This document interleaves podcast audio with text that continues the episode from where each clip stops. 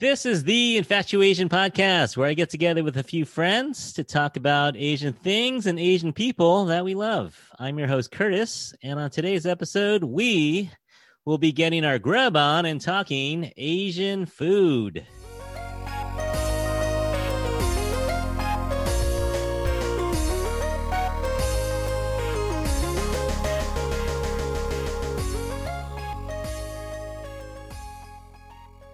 I'm happy to have some people talk food with me. Always, always good to talk food with people. But I'm happy to invite two guests with me. I have Lisa. Welcome, Lisa. Hi. How's it going? Good, good. I'm happy to talk about food too. Bring it on. Honestly, Lisa, you were the first person when I thought about doing this show. You were the first person I thought of because I've been kind of stalking isn't the right word, but I've been following your Instagram for years, and you take gorgeous pictures of food. You seem to enjoy food. Would it be safe to say that you live around food and for food? I definitely do. And I think food is like definitely one of the things that I take very seriously in life. Um, being in the Bay Area, very fortunate that we get to explore so many different um, flavors and expand our palate. And that's difficult in some countries. So I am definitely feeling that food is so important to me that it decides where I can live and I can't live. yeah, and you even uh, even the Bay Area wasn't enough for you. You had to go to Korea and Hong Kong. Where where else have you been to to eat food and try food? Oh, so uh, I've been to Korea, Hong Kong, Taiwan, um, China, and Japan so far.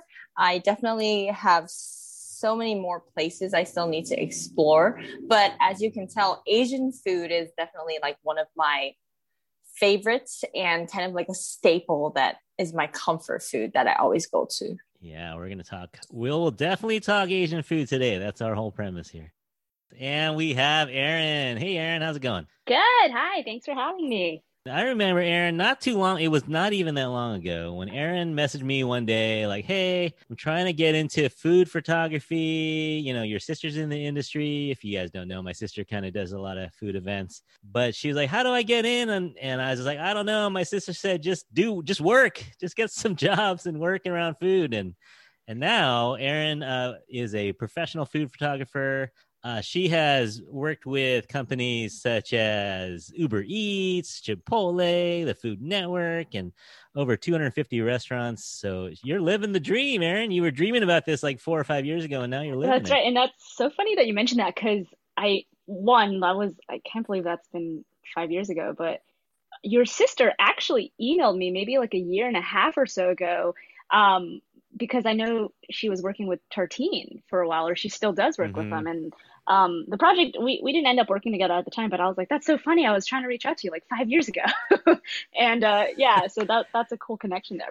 But yes, thank you. I know that was so cool. um, but yeah, thank you. That is cool. Yeah, I've checked out your Instagram. Really nice. Ah, appreciate it. Thank you so much. Both of you value the look of the food almost as much as the taste of the food, but it's just pretty cool. I, I threw this out there uh, last episode about K dramas, about the number one Asian import or export around the world, and uh, you can make a case for Korean dramas, or I think Lisa brought up yeah. Korean skincare is a big deal. But I, I, I think in terms of total love and total volume, I think it's food. I think I think the number one Asian export around the world is food. And uh, let's see. Let me ask you a couple quick questions um, since you guys are kind of in the food industry a little bit, when do you realize you had a a love affair with food? When when did this happen for you guys? For me, I think my love for food has started at a very young age because my dad is a chef. So, not to say that I have standards, but um, because his food is pretty good. So I do, I, I, am a little bit judgy on the food when it comes to taste and texture. Um, so I would say at a really young age. And uh, one of the funny story is that I have a really huge appetite ever since I was a kid. And being Asian, I eat like five bowls of rice for dinner, and that's just like dinner. So I don't, I don't think there was a realization that I love food. I've just always been such a big food fan because I have friends who just like they don't really eat and I don't understand it. Yeah, there's that saying in French. I think it's like some people eat to live and other people live to eat, right? Yes, you're right. I just re- realized I have a friend where uh, he's a gr- great friend of mine. But when I said I have a love for food and I have all these like descriptions of flavors, and he's just like, I consume it because I need energy, but it doesn't really matter how it tastes. I had a friend, yeah, like that too. He was like, if I could get all my nutrients in one pill a day, like I would be fine with that. And I was like, like wait, what? Like, I, I think this might be the end of our friendship. like, yeah, what kind of thinking I is think that? It's weird. How about you, Erin? Did you have a moment where you realized, man, food is is great. I love it. yeah, you know, I also grew up loving food. I grew up in a big family where that was, and, and my grandma lived with us. So parties and family gatherings always happened at my place. But I can distinctly remember a time when I started seeing food as more than just like, you know, food and tasty things. It was like in college when this was around the time when like Netflix started like coming out with a bunch of these documentaries. And I like very much remember watching mm. Dreams of Sushi and really starting to appreciate you know how you just said like some people you know live or eat to live live to eat. There like i first saw people who like not just cook to live but like live to cook. And that was what really kind of i think really captivated me about the world of like restaurants and food in general is like all these stories and all this uh the, the craftsmanship of cooking and food. That was what really made me dive into that world even more. Um not just as like a you know a consumer of like food and liking to eat but like just really someone who likes to hang out with people with stories like that um so those documentaries like what else like mind of a chef i don't know if you guys remember that on netflix mm-hmm, but that mm-hmm. whole group of chefs like with david chang and rene redzepi and um that whole crew really i think helped me see like the artistry behind food and i think that's when i really started yeah, like yeah, loving food a lot. I can agree on more. that, especially like when you. I think everyone when they see a pretty picture of like food, they just think it's like you click the picture and it's there, but you don't don't realize like how much work needs to be mm-hmm. put into it like from the styling um, from choosing the mm-hmm. right garnishments and also like mm-hmm. when you see the chefs actually in action all the like really precise pieces that they put together in order to create such an art piece in front of you yeah, totally. I threw a question out to you guys about Asian food facts. I just looked this up. Did you know that China uses 45 billion pairs of chopsticks per year? But actually, that does that sounds like a lot. But when you think about it, that's actually only it's actually only two or three pairs per month for your average person in China. But 45 billion chopsticks a year. Yeah, and just to uh, piggyback on the chopstick thing, there was actually like a commercial that they created uh, where it was about chopsticks, like revolving around chopsticks. And you know, as an Asian, chopsticks mean it's like the first tool you use to eat, right? And then um, if you watch the video, it's actually really sweet because it's like chopsticks at different events when you're like a child or at a wedding and when it's also uh, like when it's new year's it's the gathering. And then that part made me cry because back in china it's like um, people are in villages and then sometimes like their families are far away and can't come back. So like um, they were having their family gathering and one of their neighbors was just like going home and they were just it's okay just come over and like and eat with us and then you know that typical chinese saying was which is like it's okay gato five it's just an extra chopsticks and i was just like oh i cried yeah that I'll put a link to that in the show notes, but that that chopsticks video is pretty touching. Yeah. Right. Yeah. yeah. I also cried in that a bunch of softies here. We got a bunch of softies. Oh, we just love eating and we love people. yeah, it's just so sweet. It touched my heart. Um, I think the one food fact I think is real is that if you know Asian food, it also always has some kind of superstitious symbol to it because of the name or the ingredient um, that is used with. And, you know, very basic noodles are for longevity and um, if it's lo- the longer it is and it doesn't break, it's supposed to like be like you can live longer or like you know during New Year's there's a bunch of food that you eat that is uh, resembling prosperity because it's a tangerine and it sounds like daigat daile. So it's very interesting to me that we always have very specific meanings to our food. And I think it's sweet in a way because um, carrying on that tradition and just like kind of wishing luck upon everyone through a delicious way. I was gonna say too. I, I always thought it was weird growing up that you know when you order a duck or a chicken or a fish, they always put the head and the butt. and I'm like, why do we need the head looking at me? You know, little kids. You need the, the whole thing. But it's the yeah, it's the symbolism of the whole. You know, no, don't waste anything. It's the it's the whole life of that animal, the whole life of you. It's kind of it's it is sweet. It's just something about it that it's more than just eating, right? It, it's life. It's like a culture, which is really cool. Yeah, and I I feel like it kind of brings a meaning to the dish too. Like when you eat it, and then like you know, growing up, you'll say your mom cooked something for you and then she told you it means this way eventually when you eat it again it's going to bring that memory back.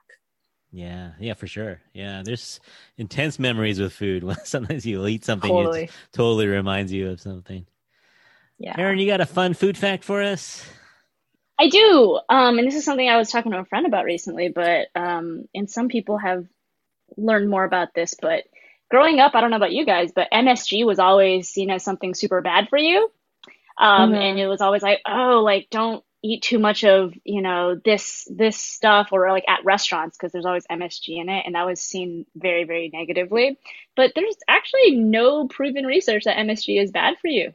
There's nothing bad about it. And it's actually a naturally occurring um, amino acid and it's found in lots of foods like tomatoes, cheese, uh, steaks. Mushrooms, it's yeah. yeah. it's just like nature's umami, and it's really yep. really delicious. And it was uh, this idea that Chinese food specifically has a lot of MSG and that it's bad for you kind of came out of uh, some poorly written research in the 60s, uh, which coined the term like Chinese restaurant syndrome.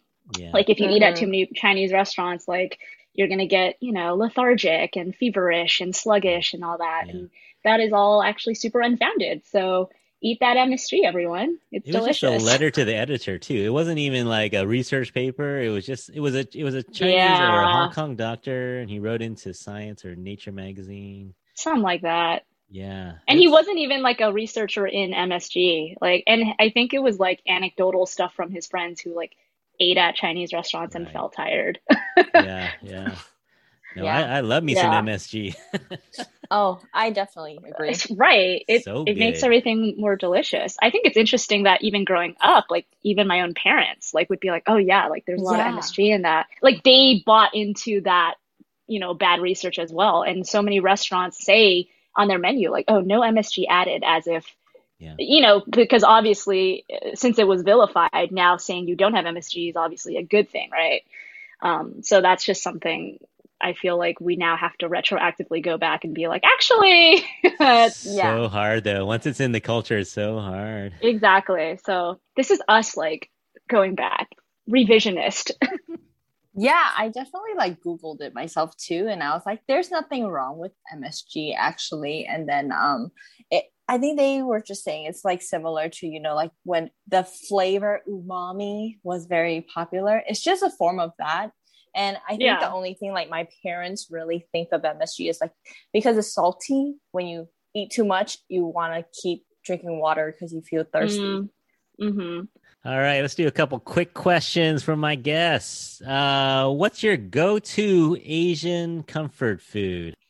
Uh, for me, it's lap cheng fan, lap cheng lap yok fan, which is a clay pot rice. Oh yeah, Chinese sausage, Chinese, uh, I guess you would call it cured pork belly.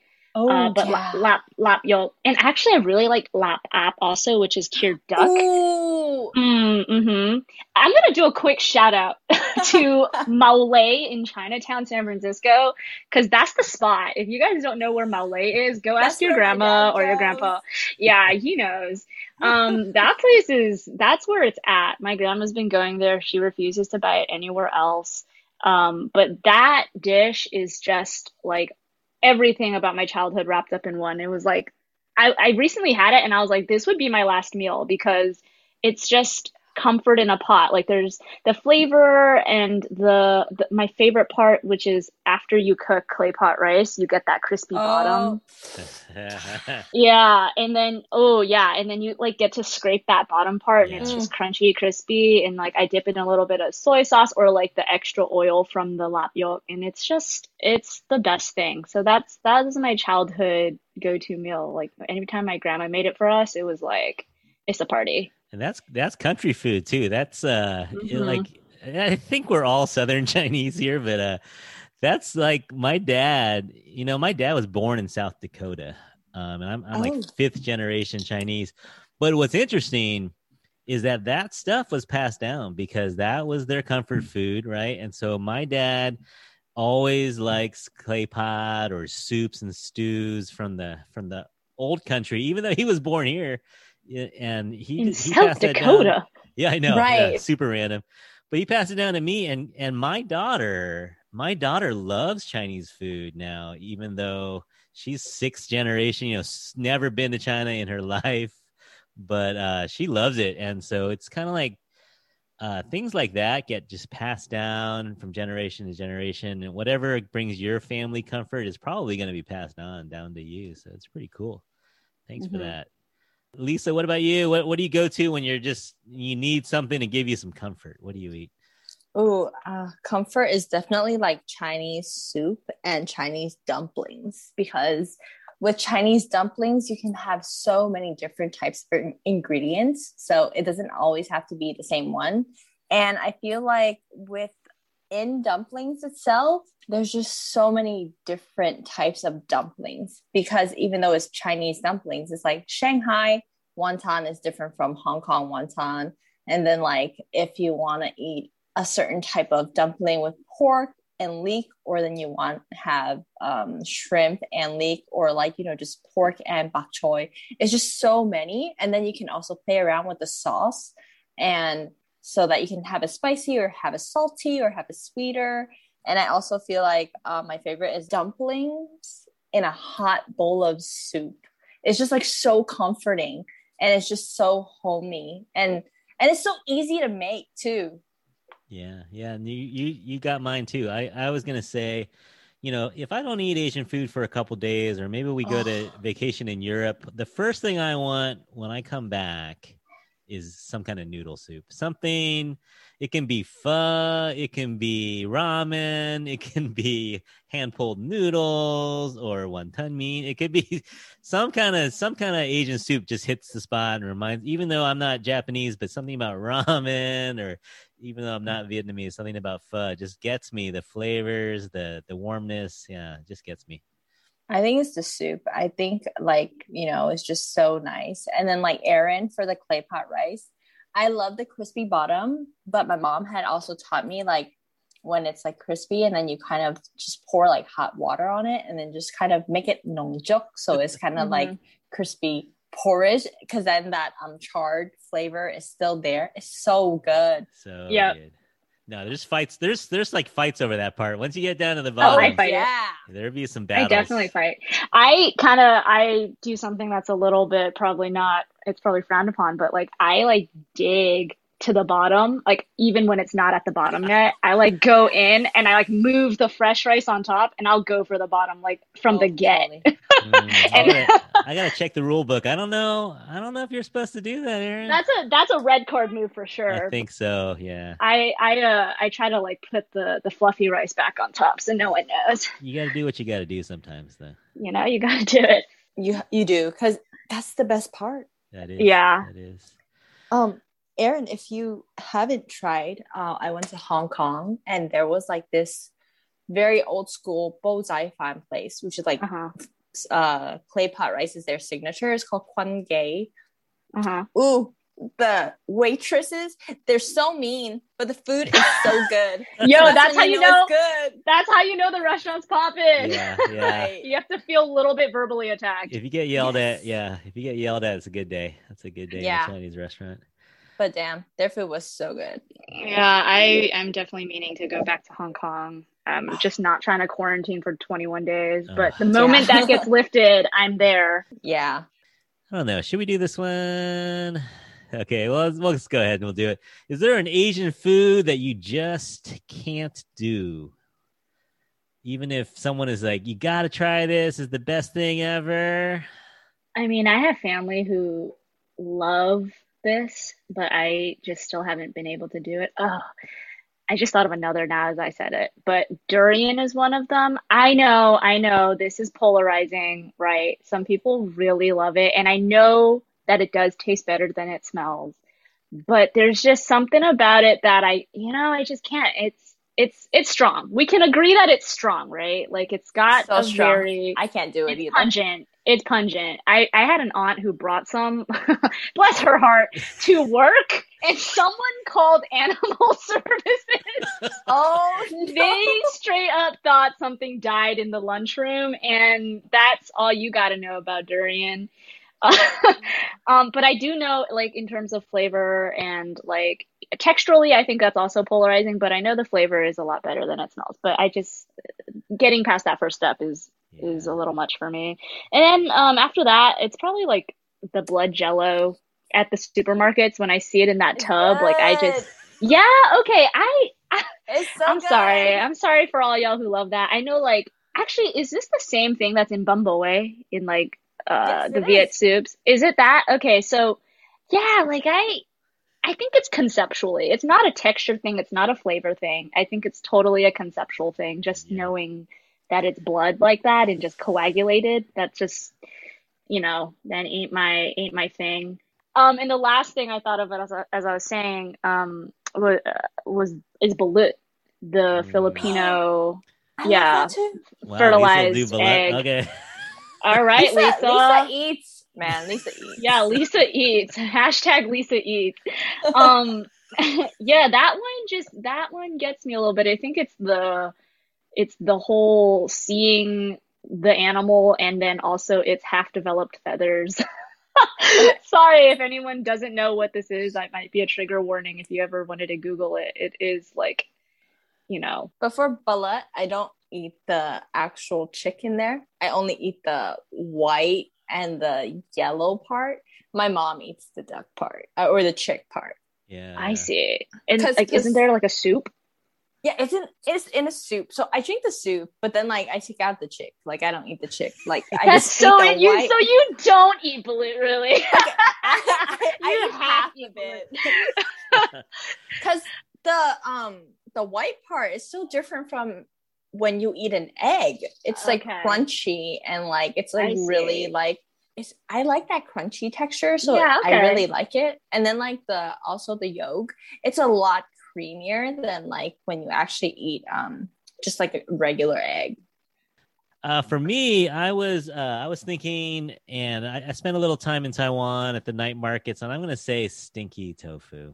Uh, again, it's not probably not the taste, but I can't get it past the lips. You know, if it's if it's if I smell it a mile and a half away and it smells like feet, I'm I'm prob- running. I'm, I'm not gonna get it in my mouth. Yeah, no, no, thanks. I mean, I know people in Taiwan they live for it, they love it. They they try to get it here in American. It's hard to find, but I I will pass on the stinky tofu. Will you do that one, Lisa? Is that is that on your list? Oh Can- man. I feel like I can eat it. Like I just don't bring myself to eat it. Like you guys did mention stinky tofu and durian. I I don't do either of those. I was so upset one time when my dad came home with durian because I didn't know when I was younger, and I was like, "Why would you bring this home?" You need to warn us. I know. I was so upset. But um, growing up, I feel like the smell isn't as bad anymore, but it still stinks. I think stinky tofu, like my friends tried it, they're like, oh, it doesn't really taste like anything. It just tastes like tofu. So I would try it. But I remember there used to be a stinky tofu restaurant in Chinatown when I was really little. And I was like, every time I walk by that street, I was like, whose sewer is exploding? Because it was so bad. And I think That's that's, why rough. they had to close down because um The neighbors are there's complaining. complaints. Yeah. Yeah. Oh. for sure.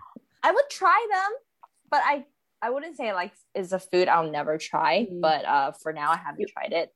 You wouldn't seek it out. No. Yeah. It, it seeks you out. yeah. and it stays with you probably for a while too. Yeah. it lingers. All right, Lisa, you got a food that you will not try? I would say I would not try, but then like I I have kind of tried. Um, so bugs. I've Mm. seen people eat bugs, and it's like actually very popular in Asia too. In Korea, it's still very popular. Where I think they're, I think it's silkworms. It looks so gross, but apparently it tastes like chocolate or something. Some kids, when their parents give it to them, like kids apparently like it more than chocolate sometimes as a snack. I just think it's so gross because it's like in a whole cup and it's like a lot of them. Um, They're like not alive though. Stir fried in the wok or something like that. Okay. Yeah. Yeah. Those are like juicy, yeah. Like they're grubby. I don't know. I just imagine. think about it exploding in your mouth and it's just Oh kinda yeah, gross. yeah, yeah, yeah. That's that's fair. Oh, that's so interesting though. It's so about context though, right? Like if you grow up Oh. eating that as that like that's your treat, like I totally get it. Yeah. Yeah. But get like but yeah, I agree though. I think as like yeah, like Americans, it's just like that's Yeah. so far out. hmm there was like a bug shop in San Francisco before when I was in high school, and one of our teachers he brought us chocolate covered worms or something like that. and I did eat one. It tastes like a Kit Kat. Yeah, when you put when you deep fry it, you throw chocolate on it. I mean, Yeah, that could be anything at that point. it's it's the concept. But it's like when you're when I was in China, like we walked by like this nightstand and it was pretty gross. Like it's a stand that just sells uh I don't know, like fried bugs and there's like spiders, scorpion and stuff. And I was just like, oh, that does not look appetizing. Why do people sell it? But I did take a bite of a spider leg and Mhm. that was it. But it was still gross. a lot of research is going into how we can cultivate bugs as like a viable source of protein and it's very much a thing that's happening and like was like i mean i know this could be the future and cricket flour is already you know a thing on the market. Crickets are a really really high you know source of protein. And Yeah. you can get chips and all that. So like maybe we gotta adapt in the near future because uh it's happening. Yeah, for sure. Probably. It does have high proteins though and nutrients apparently. Yeah, and they grow so fast. there's so many of them Ooh. They don't use a lot of resources. Yeah, yeah. But yeah, I feel like again, like we said, it's based on where you grow up, right? And like it's weird Mhm. to us because we're not exposed to eating bugs. But I know a Mhm. lot of different parts of Asia they still eat bugs because it's like really normal, and they they think it's very uh, healthy and there's nutrients in it. Yeah. totally Fair enough. All right, I think we're gonna jump into the main segment, which for the today, um, I'm gonna have you guys put your heads together a little bit and come up with. I threw out some challenges to you guys, and I'll throw out the disclaimer: we we're not experts, right? We're we're fans. We love food. Uh, we're not journalists, or we're not trying to say this is the only answer. But I threw out some challenges to my guests and I wanted to see what they thought in terms of like food trends that is going on right now. So the first challenge was what is something in Asian food that is just huge? It's global. It is pretty much universally loved by everyone. And uh, this is just something that everyone would know about. And so the first challenge to you guys is name a mega food trend coming out of Asia. It, it's probably been here for 20, 30, 40 years, but name a mega food trend coming out of Asia. These are like iconic foods. Uh, let's start with Erin this time. You got a mega food trend?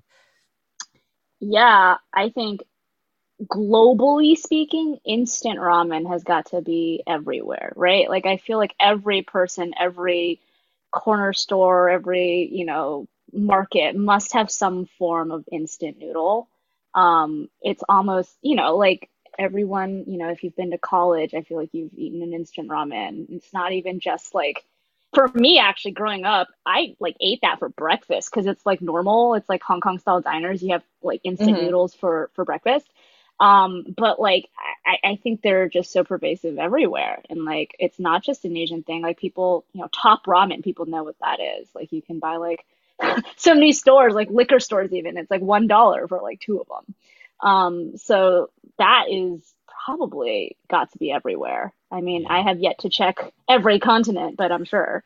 it is it's so e- it's so cheap it's so Uh-huh. easy to cook like if you have no cooking skills if you can boil water you can make a ramen, Boil water. right Exactly. It's also a great snack. it's such a good snack It is a great snack. you can eat it dry Yes, Yeah. crack that powder in the Crack it bag, in. crack it, and then shake it, and you got yourself a snack. but you can make it fancy too i mean you could throw in some meat some veggies you can dress it up you can throw in some Mhm. spice you can go You put an cream. egg on it, and all of a sudden it's like Ooh. gourmet. You know, spam and egg, the yeah. best combo. Pan fry the spam. Oh, now you got yourself a late night diner. no I, I'll, I'll throw in some corn i'll throw in some frozen peas it's really flexible it's a nice yeah I, I i don't think you're wrong Erin that is definitely a mega trend if you've ever watched a korean drama it is hard to get through an episode or two without seeing one and then wanting to get one yourself so yeah Mm, facts. the ramen and that's like actually isn't that kind of their version of netflix and chill like if if if someone says hey you want to have a ramen with me isn't that kind of like a way you of want to saying come over and eat ramen? Yeah, that is. that is right. Yeah. So be careful. Be careful who you invite over. You can't just invite anybody over for ramen. You gotta put Yeah. some thought into it. All right. Ah, good choice, Erin. How about you, Lisa? What's your mega food trend out of Asia? I think mega food trend right now um is definitely Korean food, Korean barbecue. You see it everywhere. Korean meat, anything that's like Korean labeled seems like to be a new trend with BTS as well. If you haven't seen McDonald's, but um, I think Korean food because I feel like it before it was like really hard to like find anything um that had to do with Korean food, but now like everyone knows Korean barbecue. There's kimchi and more like Korean snacks available and imported as well. So it's like definitely like a huge trend. We were talking about this earlier. It's no no secret that it's the Korean dramas that are pumping this stuff. You watch.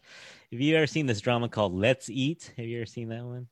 It's basically it's basically like a, a Oh, mukbang, kind of a Korean mukbang drama. He's just eating for like 16 hours. It's amazing. I think one of the K-pop guys uh, Yeah. in highlight, isn't it? Yoon Yeah, yeah. Yeah. Yeah. Yeah. So go check that out. You- But don't watch it when you're hungry because that will kill you. That will just kill you. Mm. but yeah, I agree. I think in the, you know, 10, 10, 20 years ago, it was just barbecue. We, you know, Korean barbecue has been here for a while.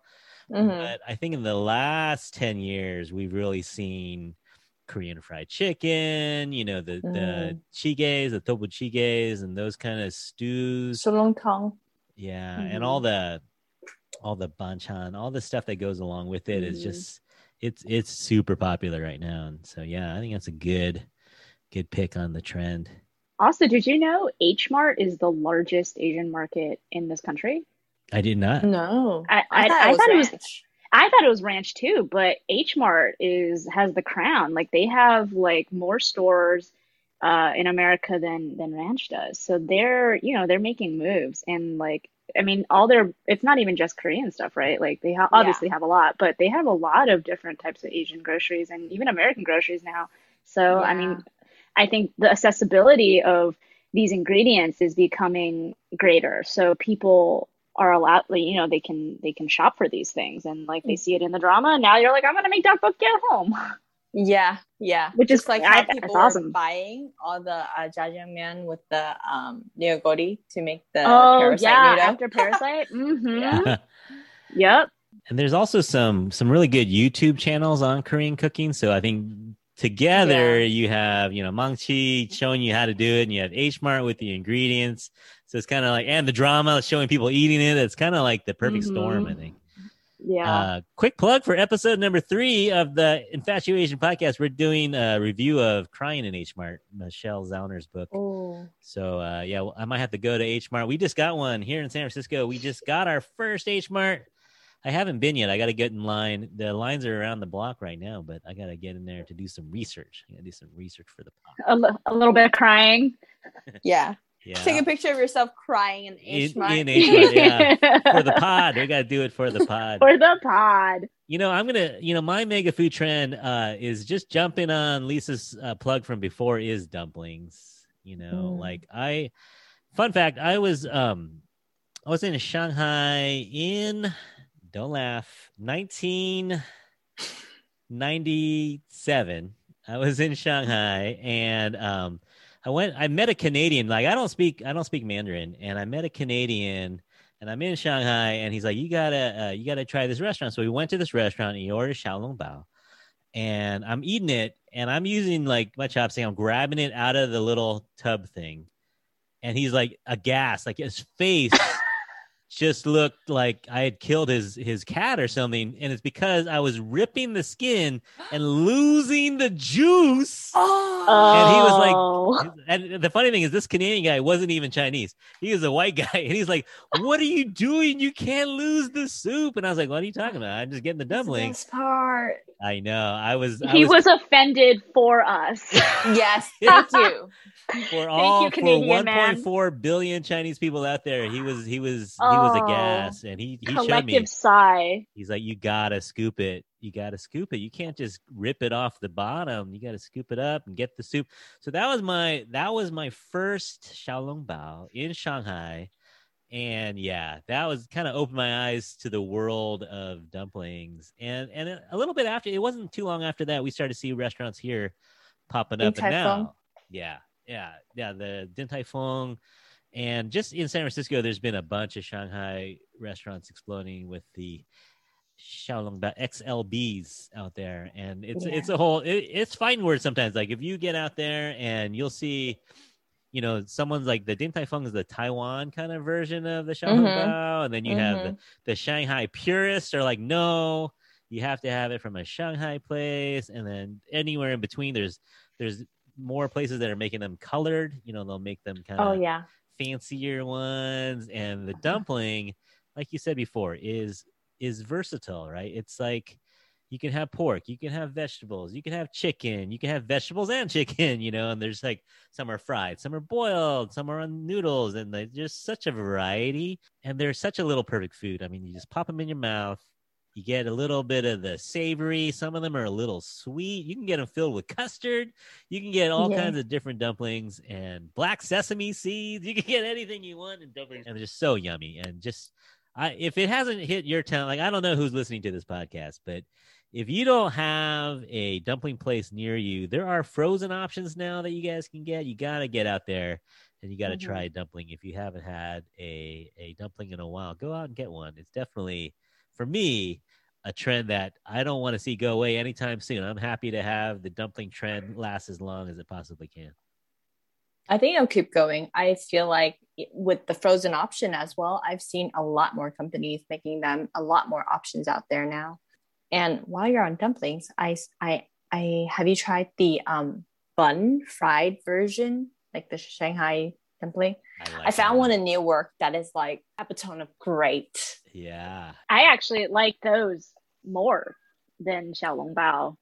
Oh, Like the Sanjin Bao. yeah, I, I gotta give you that that restaurant I go to because it's like flavor is so good. There's the juice, the soup Yeah. inside. The bottom is fried, crispy. Ooh, so Mhm. good. Yeah. I was telling I was telling Lisa and Erin earlier. I mean, we're doing this on Zoom, but pandemic's kind of lifting out here in the Bay Area. So I think our next food episode, I want to do it on location. I think we have to be slurping.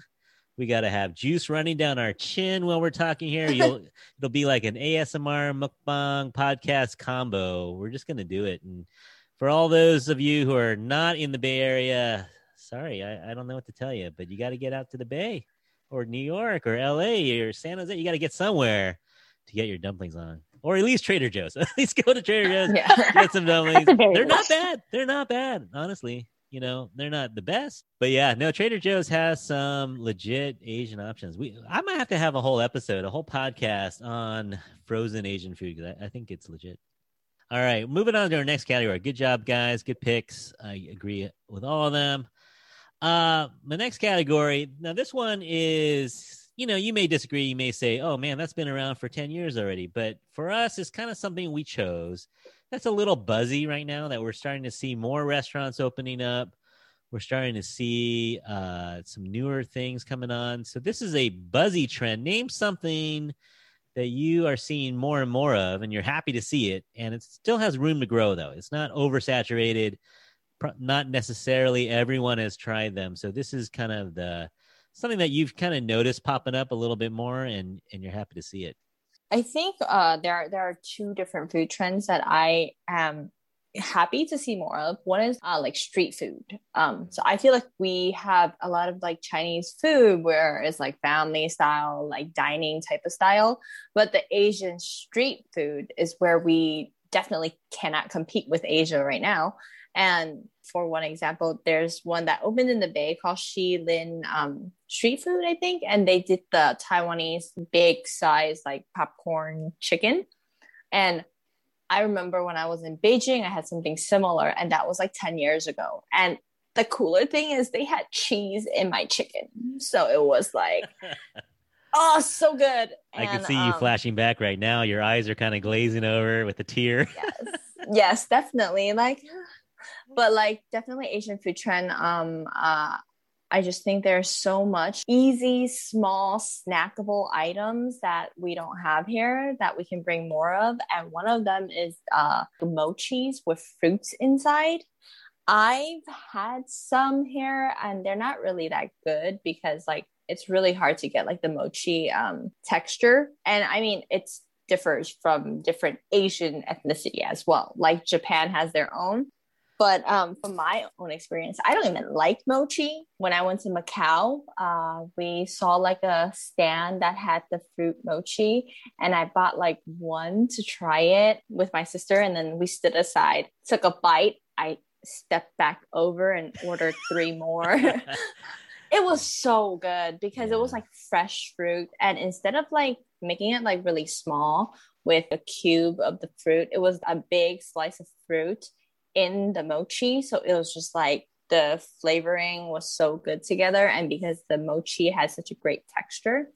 And I've seen people recently, like because we're in quarantine, a lot of people have been baking and doing more home cooking. So I've seen people doing it like as a side hustle and making them. But definitely feel like that is one of the food trends that people can work on more because yeah. Asian street food is hella good. It is. It is. But I agree. I, you know, we need those. We need the night market. I, I think mm-hmm. these these street foods are really best consumed between like 11, 11 p.m. and 1 a.m. Like when you're kind of after work, you're hanging out with friends, you're walking down the street, and like in Taiwan, and Hong Kong, and I'm sure in in Korea and China too, they have these street markets where you're just able to to grab this food for cheap and grab like 10 different things because they're not huge portions. You know, you can just grab it and keep walking. So you're kind of walking it off while you're eating it. So yeah, we gotta we gotta get the night markets over here. So mm-hmm. that'll really Agreed. help it take off. Yeah. Yeah.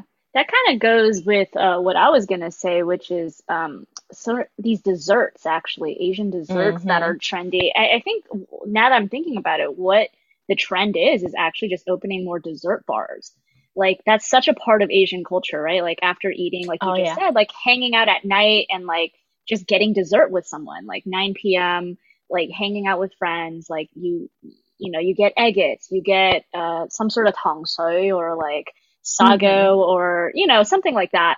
Um, but if you think about it in like the US, like the only late night places you can really hang out are bars. And that's always like, you know, drinking and going out like that. But like just having dessert bars um, or dessert cafes at, that are open till like 1 or 2 a.m. That's like super common in Asia. And yeah. like, I would, I feel like we, it, that's not buzzy in the sense that like we've never seen them here and they're just popping up, but I would love to see more of them because I think people are starting to eat some of these street foods and, you know, get a taste of uh, sort of these Asian desserts that uh, it would be great to have like dedicated restaurants where you can like take it with friends and eat these things. Yeah, yeah. Yeah.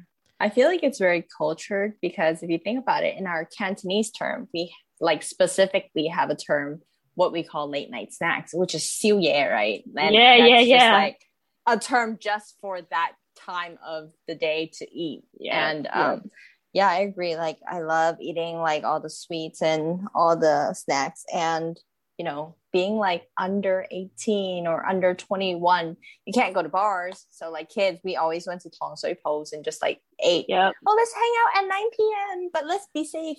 Yeah, yeah. yeah. exactly. and it's refreshing, you know, like you get some shave ice in Taiwan and you throw on Yeah. all the toppings, the red beans and the mochis and the Oh yeah, like Meet Fresh. yeah, exactly. Ah, yeah, Meet Fresh. See, that's kind of a thing that's well, a new new to us here, but like totally a thing in Mhm. Asia. in Taiwan. Yeah. Taiwan, yeah. yeah. Cool. Good picks, Erin. Um, I'm gonna go with kind of more of a, a idea, and my buzzy food trend is I, I've kind of noticed a leaning towards less less of an Americanized version of food and more of an authentic version of food. So maybe less fusion and more authentic. Like you'll see these guys and they get training in like a culinary academy, but when they come home, they'll they'll hit up their grandma or their mom to help cook in the kitchen, and they'll open a restaurant based on their mom's cooking or their grandma's cooking. And I really like this trend. I I, I hope this continues because you know as much as as much as I like Panda Express, you know I think it's yummy and it's good, but I think there's something about cooking with the techniques and the flavors and the you know not necessarily you know for for years you know both of my grandparents had restaurants in America. And I think back in their days in the 60s and 70s and 80s they they had to tailor the taste to the neighborhood. You know whoever was eating it they had to kind of make it a little more americanized or or use things like celery or you know like use use ingredients that they wouldn't normally use but it just kind of fed into who was buying their food but i i've lately i've seen more restaurants kind of trying to to, to go back to the old ways the old techniques maybe maybe digging into a family recipe. And this is not just asian food. I think this is true for a lot of uh, international food. But I, I like this trend and i want to see more of this. I want to see i want to see more moms and grandmas recipes you know hidden into the kitchen and, and getting it out to the tables. I'd love to see that Agreed. I think uh, it's also because you know I feel like uh, you know Asians uh, didn't have that much of an opportunity to open the restaurants uh, before, but now with like more resource, and I think that's how we are able to keep restaurants on for longer. Because I know that's definitely like a very common thing back in Asia, where like oh it's been passed down for generations, and like the recipe's hundred years old, and people would line up to eat there. So I definitely like agree. I love that trend and I hope that trend stays in America as well. Well, some of these big hotels in Vegas, they they knew they had clientele coming over from Asia and all over the world, and they were flying in chefs from Beijing, flying in Mhm. chefs from Hong Kong, because they knew they had to be legit. You know, if these people are coming from Beijing, they need to have authentic food. So they Vegas in the in the early two thousands started shipping in some talent, shipping in some some talent to do some of their their menus and cooking cooking, and so that's that's been a good trend. Love it. Now this one is kind of an interesting one. The last challenge I'm giving to you guys is to name something that you kind of see on the horizon, maybe something that's kind of uh, on the down low. Like definitely people know about these, but it's not everyone, right? It's kind of like a, a trend that might be niche or something that people kind of are catching on to, but you don't see it everywhere. And so this is kind of my down low trend. Can you think of uh Asian trend that's kind of on the down low, but it's kind of gaining some momentum, or maybe it's just kind of like you got to know someone who knows someone to get this. All right, uh, let's see. Let's go with Lisa this time. Why don't you go first? well, there are two that I think being like Cantonese egg tarts or Portuguese tarts is like such a staple growing up, like dan tat. And and one of the most successful ones in the Bay Area is Golden Gate Bakery, and like everyone lines up to get it, but seems like it's the only place that can make it so good. And I feel like I've also seen like the Japanese version of it, which is KB Bakes. Uh, I think don't really remember, but it's like really popular, and they're they're doing the more like fusion version with the matcha flavors, the ube flavors. So I feel like that's something that's like a download trend that people do want, but there's not that many people who do it for both more authentic old school style and the new version as well. So that's one of them. And because of quarantine, a lot of people have been baking. So I've seen and encountered and tried a few pineapple cake places. If you don't know what pineapple cake is, um, if you're listening, it's like a sweet dessert that's very popular in Taiwan.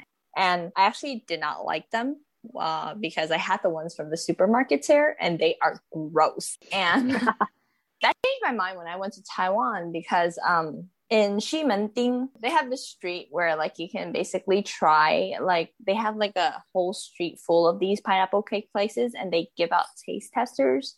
And I tried it, but I couldn't get that here.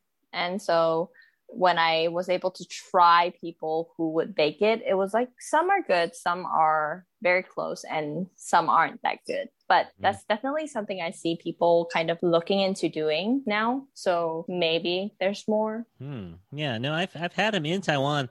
I've never had one made here though. That'd be cool. I like them though. Yeah, not made like freshly made. Like I've mm. only ever had them packaged in the boxes from the markets. Yeah. Yeah, no, I'd be down. I'd be down for that if they started making them mm-hmm. around here fresh. That'd be good. Yeah, it was really good actually. But my friend changed the recipe, so it's eh, it's all right. um, let's see. Go ahead, Erin, with your pick here. For me, I feel like there's a category of condiments that are on the rise. Um, for me, I feel like I've been seeing um, chili oil, kind of the crunchy chili oil that's so popular in so many Chinese restaurants, like that starting to take off at like mainstream stores just a little bit. Like it's still seen as very much a specialty condiment, but I see how the great, you know, in the category of hot sauces that it's like making mm-hmm. headway. And I think that's really cool. You see like uh, you know, I don't know if you've been targeted by like ads for like Fly by Jing or any of the Momofuku um, mm-hmm. chili oil sauces. I actually don't quote me on the Momofuku one, but like someone else makes a, a chili oil or a, some sort of chili sauce as well. Um, and then also like Kewpie, like the Japanese mayo. I put that stuff on everything. Stuff. Yeah, like I feel like if you know, you know that. Like it's so good on fries, it's good on mm-hmm. burgers. Mm. It's you know, it's it's a kind of a I feel like it's one of those holy grail pantry items that is so good um, just to have on hand, like salads. Oh, it makes the best egg salad sandwich. Yes, that's exactly what I'm thinking of. um, so like Kewpie, I feel like is one of those things that like once you buy a bottle, you're like, oh, this is forever going to be a pantry item. Mm-hmm. Mm-hmm. Um, I also think like, is miso? Do you consider that a condiment? I don't know. I mean, it's like it's not a condiment. You wouldn't top something with it per se, but I feel like people uh are cooking with it more. Like they understand that it has a very important place in creating bases for things. Uh, mm-hmm. The umami that comes from miso, um, for salad dressings, for soups, for marinades, all sorts of things. Like that's a that's one of those like down low things like if you know you know. And you can find it now. Like you can like mm-hmm. 10 years ago you couldn't find miso but now it's in supermarkets. You just find yeah miso. and like different brands. Like you can yeah. you can find white miso. You can find you know like there's types now so that's really cool to see. Um not just in asian markets. And um XO sauce. I feel like XO sauce is something that we know as like cantonese um, Chinese people, like that's something that's definitely a condiment in the pantry. But I think it's slowly on the rise. I see some people trying to make it commercially. So I'm waiting to see if XO sauce takes off because there's like a category of luxury, uh, you know, luxury condiments that um, I, I see making making some buzz here in the U.S people are starting to get on board with like luxury like condiments. So I wonder if mm-hmm. XO sauce can kind of break into that category since Crack it's like market. Yeah, I would love to see that in America. Yeah. Very cool. Very cool. All right. All right. Um I'm going to go with seaweed. Now seaweed's been around for hundreds of years. I don't know how long it's been around, but you we've all had it in in sushi, of course, and maki rolls but I think it's making a uh, making a in inroads with uh, all different kinds of cooking. But uh, it starts. I think it started in Asian cooking, and it, it, there's a reason it's it's kind of taken off now is because it's healthy. You know, it's got a lot of protein in it. So if you're a vegan or a vegetarian, It's got a lot of protein in it. Um, it's got minerals. It's got natural salt in it, so you don't have to add salt to your food. Of course, vitamins and fiber. Um, it's also super sustainable because it doesn't use it uses zero land. You know, like there's no land involved. Uh, it's easy to produce. It, it, of course, takes up CO2 and produces oxygen, so it's good for the environment. And it just tastes good. I think it tastes delicious. So good. Right? Like, um, have you guys ever had uh, kombu? Like they just make this dashi Oh, broth. the ch- the broth Mhm. that's Yeah. in every Korean um and Japanese soup base. It's so good. Yeah. Mhm. It's just it's super simple. But now people are using kombu like they wrap fish in it and they cook it or they make kombu kimchi. Like it's starting to to show up in different ways besides just dashi. And and Yeah. of course like if you if I had a choice between like a lettuce salad and a seaweed salad, I'm taking the seaweed salad uh every single time. It's chewier. It's got the flavor, but it's still healthy for you. So I feel it's green, right? So I'm eating my greens, but it's Mhm. got the texture. Like like I'll eat salad just because I know it's good for me. But seaweed salad, I'll reach for it, right? You know, I'll I'll, I'll ask for it. I'll order it because it's so good. I also love how seaweed is like, um, you know, the dry ones where you can snack on them because they're like easy, and then you just have hot rice and then you just eat it. It's so good. Or furikake, the the sprinkle powder that you Yeah, sprinkle. yeah, yeah, rice. yeah. And then like, um, if you want just a little bit, you know, you can rip it up and then like dash a little on top of your food for that extra flavoring. And I love how like when I first ate it when I was a kid, because like you know with seaweed we had always associated it with sushi, so Japan, and there was like a spicy one, so that one was my favorite. But I love how like I eat Japanese seaweed salads and they're like really good. I love how the texture can be so different too. You know, there's a lot of kombu on the West Coast, and you can actually forage it. You can just go to, yeah, like down by Half Moon Bay or up by like, um, like North Bay, uh, in Marin. There's like a lot of places you can collect it. It's just laying there for free. It's laying there for free, y'all. Yeah, no, I, I, I, I do a little foraging, but I, I gotta look. I gotta work on my recognition skills. It's like you can't just eat any seaweed, but yeah, there's definitely four or five kinds of edible ones. There's like wakame out there. There's like rockweed. There's like a whole bunch of stuff that you can eat out on the coastline, which is pretty awesome. Even kelp. Yeah, you can just slice it up, make pickles out of kelp. Yeah, it's pretty cool. hmm All right, nice job, guys. Thank you for that. Is there anything you want to throw in here at the end? Any plugs for restaurants? Go ahead, shout out your favorite restaurants. Just go to your local restaurants. if you haven't tried like a loco like asian restaurant you see because it looks like rundown or something like that i'm telling you it's the best and if you want advice if there's a child doing their homework that is the one you go to that was how you. you That was you. Lisa. that was That me is amazing. I love that. That's a great descriptor. Yeah, and uh, you know we should give a shout out to our our local Chinese restaurants too, or Asian restaurants, Yes. because they have been hammered by this Yes. pandemic, and it's it's hard. I mean, we even went to one uh, a couple weeks ago, and, and the service was pretty bad. And you know, the guy came up to me and apologized, and he was like, you know, we just can't hire anyone right now, so they're they're Yeah. getting hit.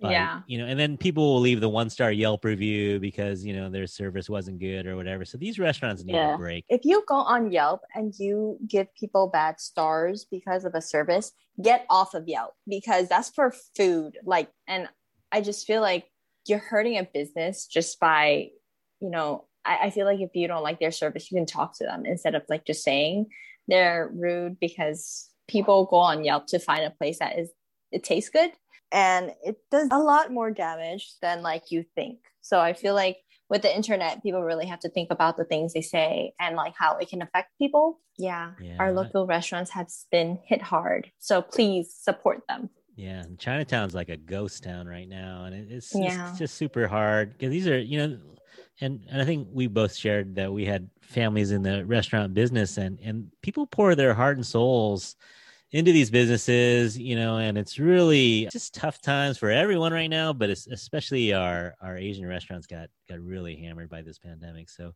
go eat local. If they if you have a problem with it, talk to talk to them directly. You don't have to leave a bad Mhm. review. Let them know. It's fine but Yeah. you don't have to rip them just because you know your food was 10 minutes late or something like that I saw the saying, um, which is that when you're supporting a local business, you're supporting a family putting food on the table and not some CEO trying to get a new vacation home. Yeah, for real, for real. No, it's a struggle. The restaurant business is already hard. I mean, it's already just a tough, tough business. Uh, I have a friend who has a Thai restaurant, and you know, this is a couple of years ago, and they were like, "Yeah, you know, we're doing DoorDash, we're doing Grubhub, and we're producing twice as much food, but we're making the same amount of money because yeah. they had to hire more people to cook the food, right? But then they got to, you know, Grubhub takes their cut, DoorDash takes their cut. So by the end of the night, they're exhausted because they had so many more orders. So they're feeling good. They're like, hey, we had hundred orders tonight. But in reality, when they when they count up the money, they realize, man, we're we're not making any more. We're making the exact same as before. And so the restaurant business is just tough. It's just super mm-hmm. tough. So all you uh yeah. all you business owners out there, we feel for you. Please go to the local mom and pop shops. Go uh go yeah. say hello and just order some food, order to go. You sit in there. Now we're opening up a little bit more, but just support them in any way you can. For those in the Bay Area, I'm just gonna shout out a few restaurants: Washington Bakery, R&G Lounge, Daeho, Stix. Oh yeah, Stix. Yeah, Stix. Where you get the Korean hot dog, corn dog thing. Yeah. Yeah, yeah, yeah. Cool. Thank, Great choices. Thanks. Erin, you got any shout outs? You had one shout out earlier. Yeah. Who did I say earlier? But I, I mean, I have so many places. I think of uh, a few places off of Taraval that I really want to plug. Dumpling Kitchen, yes. uh, Dumpling Specialist, New Taraval Cafe, uh, House of Pancakes. Please go get your Asian food. Um, it's those are some of my go-to places uh, around my hood in the sunset. Yes, if you're looking for any of those dumplings that we were talking about earlier, like those spots are the ones. New Taraval Cafe is just uh, your good old American diner, but it is run by a Chinese family and uh, they're really lovely. Uh, so shout out to Stan at New Taraval Cafe.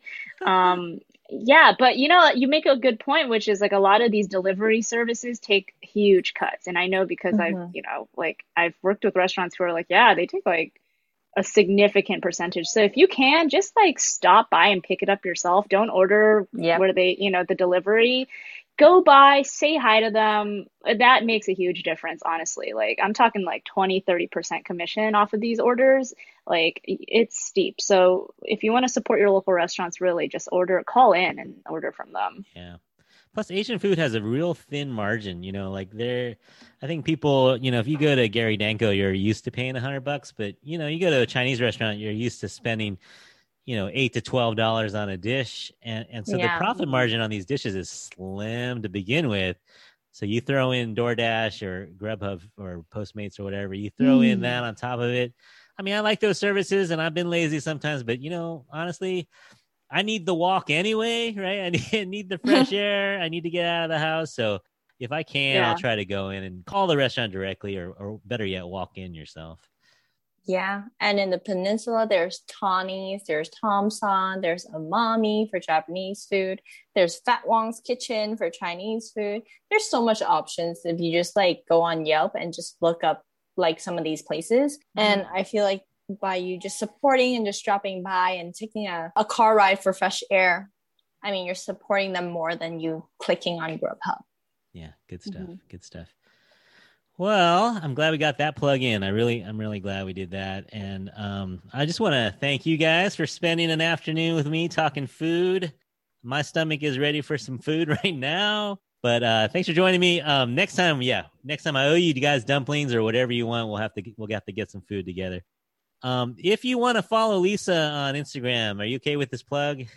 Yeah. All right. Yeah. Follow Lisa at I Eat Sleep Play on Instagram. And if you want to follow Erin, Erin's on Instagram as well at Erin GGG.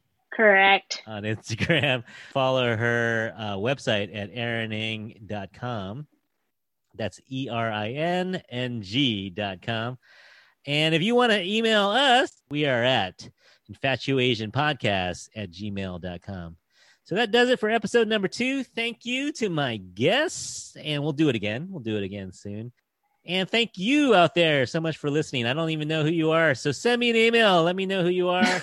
Do you like our picks? Do you disagree with our picks? Do you have a recommendation for us? Let us know your thoughts at infatuasian podcast at gmail.com. And please follow us on Instagram and Facebook as well at infatuasian podcast. All these details will be in the show notes. I'll put as many shout out links as I can. Lisa threw out about a dozen, but I'll try to put them in the in the show notes so you can find them.